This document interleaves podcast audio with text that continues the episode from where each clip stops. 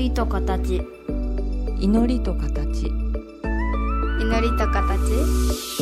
祈りと形。この番組は真言宗僧侶天野幸雄と大原美術館の柳沢秀幸が祈りの世界、その世界が形となったアートのあり方をテーマに言葉を織りなすトーク番組です。目に見えないけど感じるもの、それが祈りの世界。その世界が形に転じたアートの世界。全く別分野で活動する2人の少し不思議で面白深い問答にお付き合いくださいませ。祈りと形。皆さんこんにちは。祈りと形の時間がやってまいりました。お相手は倉敷中島光三寺住職天野幸雄と大原美術館の柳沢秀幸です。よろしくお願いします。小西さん、今日はなんか お子様をお迎えられたそうですね。そうなんですよ。ちょっとこの収録の形態を急遽変更していただいて、うん、このコロナが3年4年横たわったせいで、まあ、学校行事とか地域社会活動とかが停止してたんで、うん私もともとあんまり好きじゃないので、ラッキーとか思いながらぼんやり過ごしてたら、予定に今日中島小学校9時20分で書いてるわけですよ。はい、中島小学校9時20分ってこれ何って聞いたら、あ、久しぶりに社会見学来るのよねっていう話で、うん、まあ一学年何班に分かれてこう街角探検隊みたいなことを、うん、以前からやってたんですけども、はい、一言物申したいのは小学校3年生なんですよね。3年生ね、はい、せめて5年生にしてほしいなっていう気持ちはあるんだけども、うん、学校の行事と3年生と、うん、でね、もう20年ぐらいの歴史があって、この田植えの時期に、はい、地域に来るんだけれども、うん、まず時間がねそれから当初合唱させるな、宗教の話をさせるなみたいなところから始まって、うん、結構若い時に、うん、けんけんがくがくやり合ったんですね、うん、教育の上の方の人と、はい、ならこんといてくれと、うん、それが徐々に雪解けて、うん、今ではね、先生が楽しみにしてますっていうところまで来ていたところにコロナだったんで、うん、あ、なくなったなと思ってて、うん、私の1年間の布教活動で一番嫌な行事が中島小学校3年生に向けての、ご説明っていうぐらい緊張するんですよ。子供たちのストレートなところで。なるほど。檀家さんの子供でもないし、寺子屋でもないし、うん、が今年、実はこの収録の今日行われたんですね。小学校3年生だと地域を知るっていう課題と、あと、まあ、昔の生活を知るという課題が出てくるんだと思いますけど、はいはい、おそらく地域を知るっていうところで高蔵寺さんを訪問なさるわけですね。なんかね、お寺、うちはなんかもともと人気あって、で、あ、じゃあ20分ほどでいいんだなと、うん、で祈りと形の収録この時間から大丈夫です OK 出したんだけども、うん、二度見をしてしまったんですけど、はい、う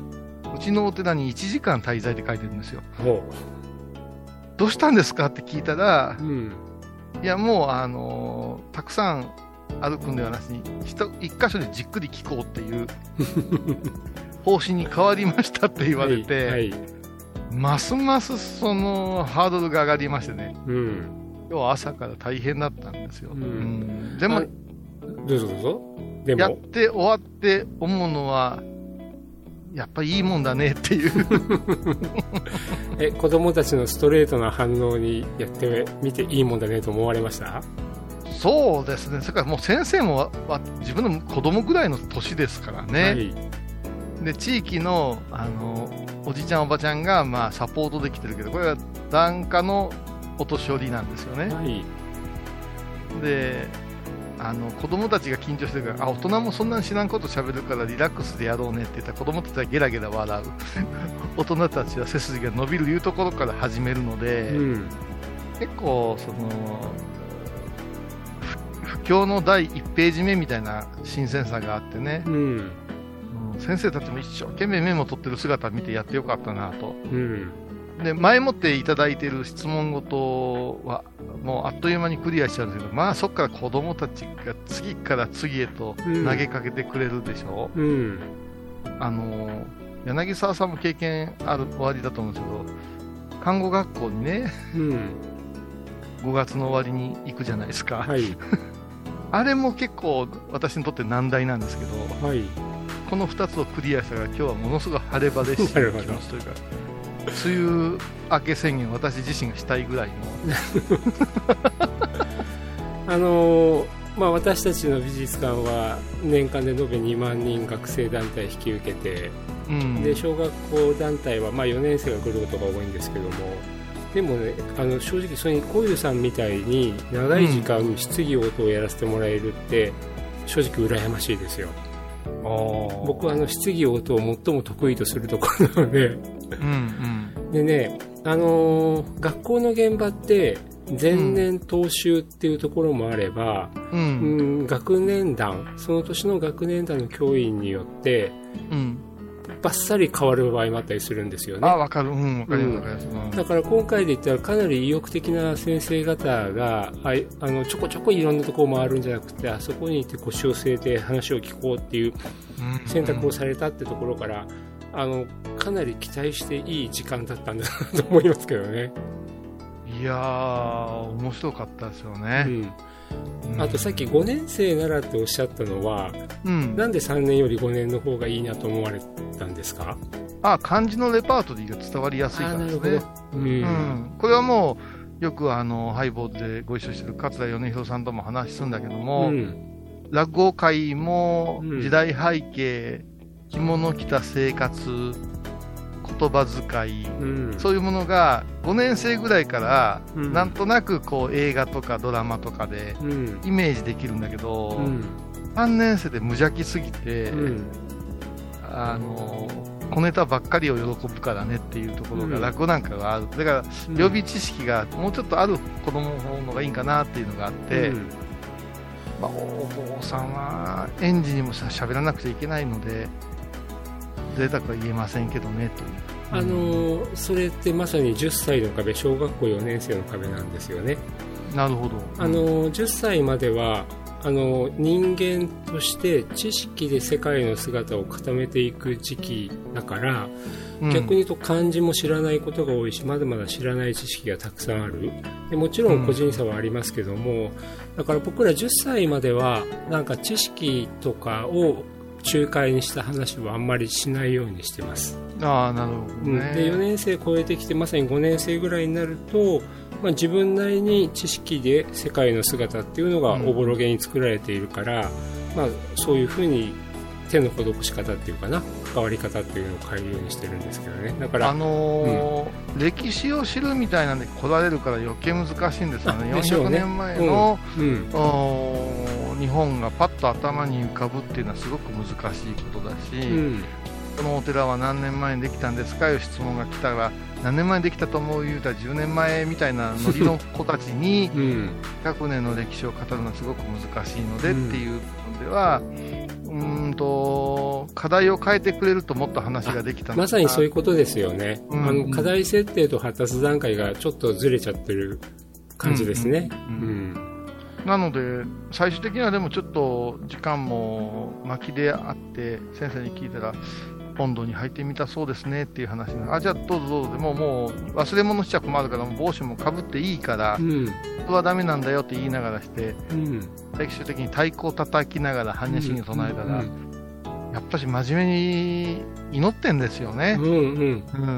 まさにそういう体験ですよね。そうですね、やっぱ体感仏教っていう密教の世界だから、うん、怖いお不動産の前で、うん、やっぱみんな神妙ですよね、うん、これを手と手を合わせていただきますが宗教だからなんて言ってる教育者の方がおかしいとは思うんだけれども、うん、もう先生にはいいやりたい放題いいって言ったら先生どうぞどうぞっていう感じで、うん、先生たちももう一世代変わってるから、うん興味津々してやったり顔だからね。一番びっくりしたのは先生が若い女の先生がお二人、はい、でまあ、年配の引率者という地域のボランティアが数名おったんだけど、うん、先生によかったらYouTube やってるんでって言ったら、先生の方が子供たちも YouTube 大好きなんで全員に言ってもらって大丈夫ですよって大だねとか言いながら、うん、だ明日は僕たちの話をしてくれるんですかってか、するするっていうような毎朝生放送してるじゃないですか、はい、こういう面白さも出てきたから、なんかコロナでもさっとしてたとこが急にね、なんか淘汰されたというか、うん、なんか面白かったですね。まあ、でも本当、まあ、学校側が設定した課題はちゃんと無視せずに答えてあげなきゃいけないけれども、1時間という時間があったら、まあ、地域の歴史っていうものを知識で教えるだけじゃなくて、本堂に入ってみたとかね、薄暗かったとかね、その体験として3年生だったら持って帰れたのは良かったですね。いや、すごい面白かったですね。時々でいいですけどまあ過去にでもそうやって話してて、うん、自分がしょぼくれた時にピンポン鳴らして、うん、おしょうさんって来てくれた子もいましたから、本当、うん、まあ、うん、リアルな駆け込み寺みたいな位置づけで、うんうん、学校側からのアプローチでできるようになったっていうのはありがたいことで、うん、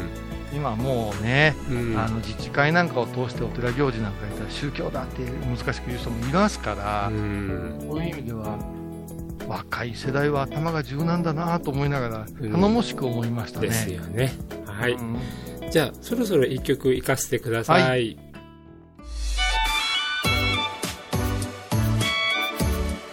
りの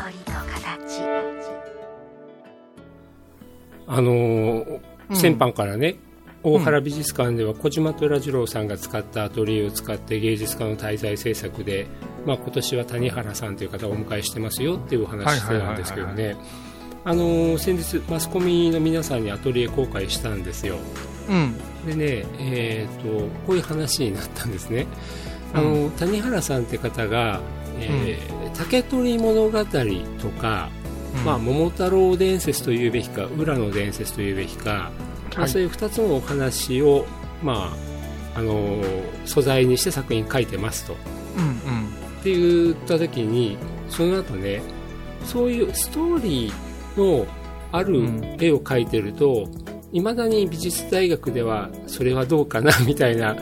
リアクションを受けるんですよねって話をされたんですね、うん、で、まあ、仏様の世界でも、まあ、キリスト教の世界でも、うん、やはり多くの人たちがまだ文字が読めない時なんかは、はい、絵とか図っていうものを使って教えであったり、うん、お話を解くっていうことが当たり前な時期がすごい長くあったわけですよね、はい、うん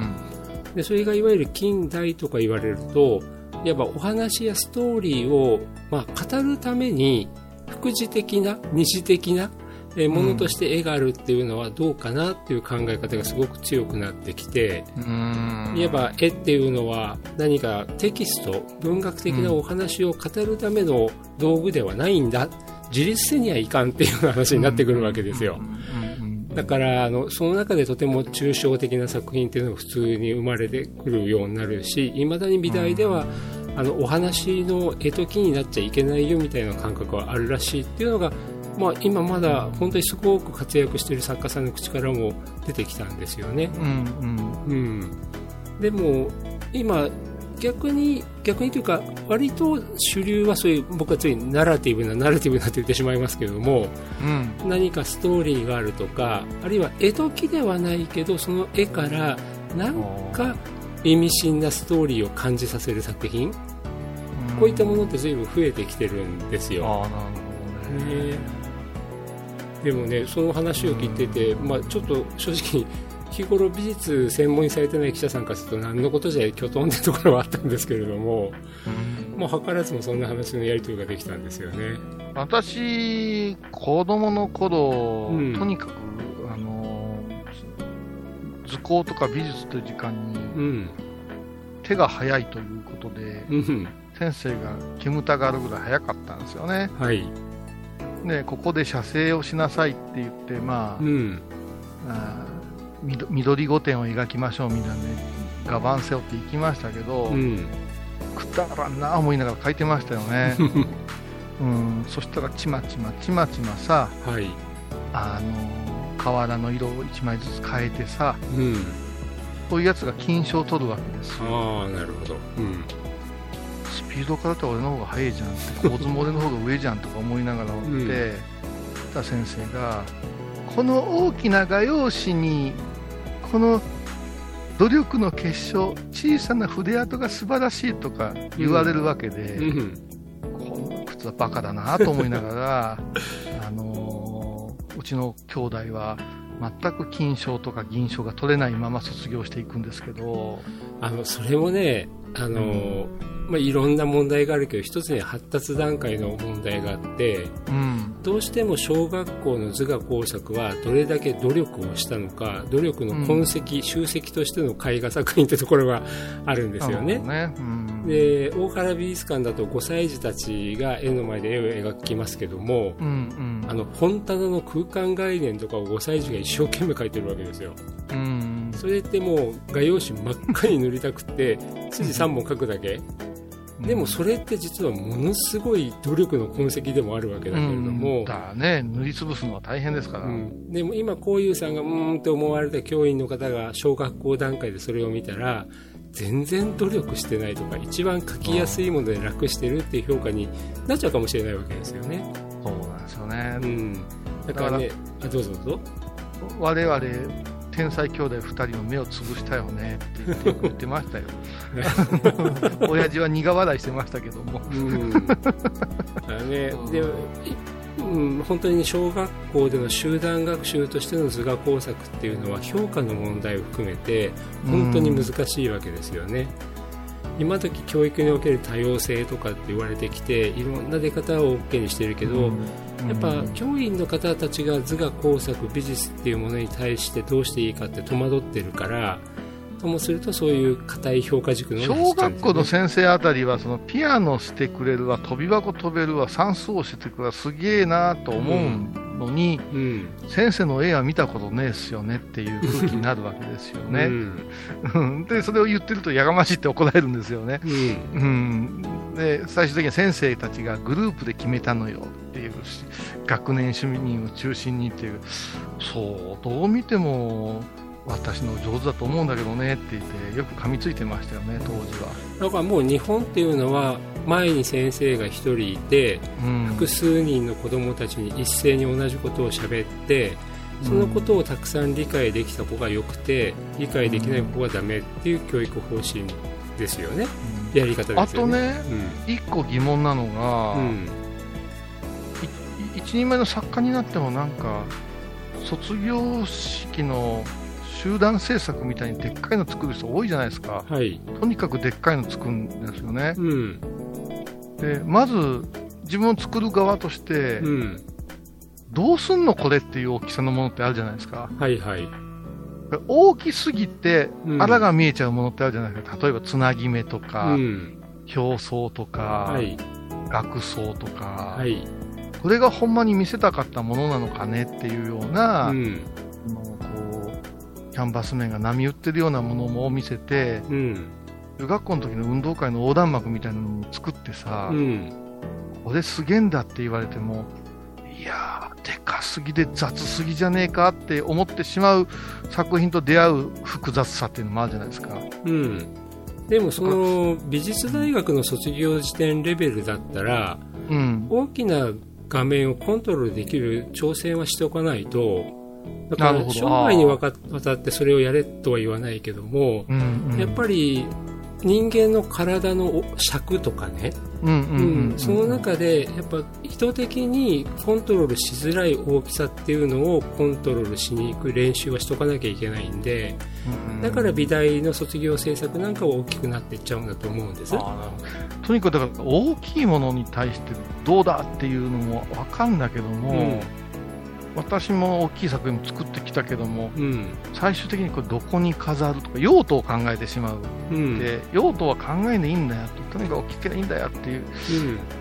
迫力っていうものを大きさで言われてもややこしいなとか思うし、うん、いや結構ちょっと今周囲に巨大化してる人が多くて、うん、だからそれはあれですよ、巨大化する必然性があるかどうかですよ。だから何でもかんでも大きいからいいっていうのはおかしい話だし、逆に大きいのを書いて、まあ、いつまで経ってもコントロールできない変な大きいのを書いてたりとかで、ましてやそれがもう岡山ならまだ納屋があったりする家があるけども、そこにも収まらないぐらい数があるんだったら考えなきゃいけないですよ。でも大きいものに必然性を見出した人っていうのはやっぱり視野を全部覆うっていうことを考えてるとか、なるほど、だからそこの必然性があるかどうかですよね。ねえ、だからあまりに突拍子なさすぎてこのアートが遠くへ行ってしまうようなことって、一般の方、私がまだ関わってるけどもそう思うんだから、一般の方はとんてつもなくこれを自分の生活の中に溶け込ますとかできないことって多いよなっていう気もするんだけど、そこまでの親切もいらないのかなと思ってみたり、いやだから大きい作品は美術館でしかいられなくなっちゃいますから、一般家庭にも置けないですからね、そうですよね。でも、それって宗教的な絵画なんかだって、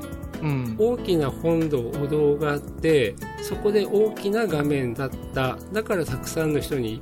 同時に見てもらうことができた、逆に言うと一般庶民の家には入っていかない絵画のやり方だったわけですよね、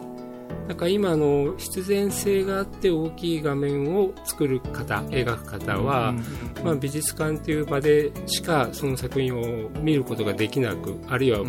ずっと伝えることができなくても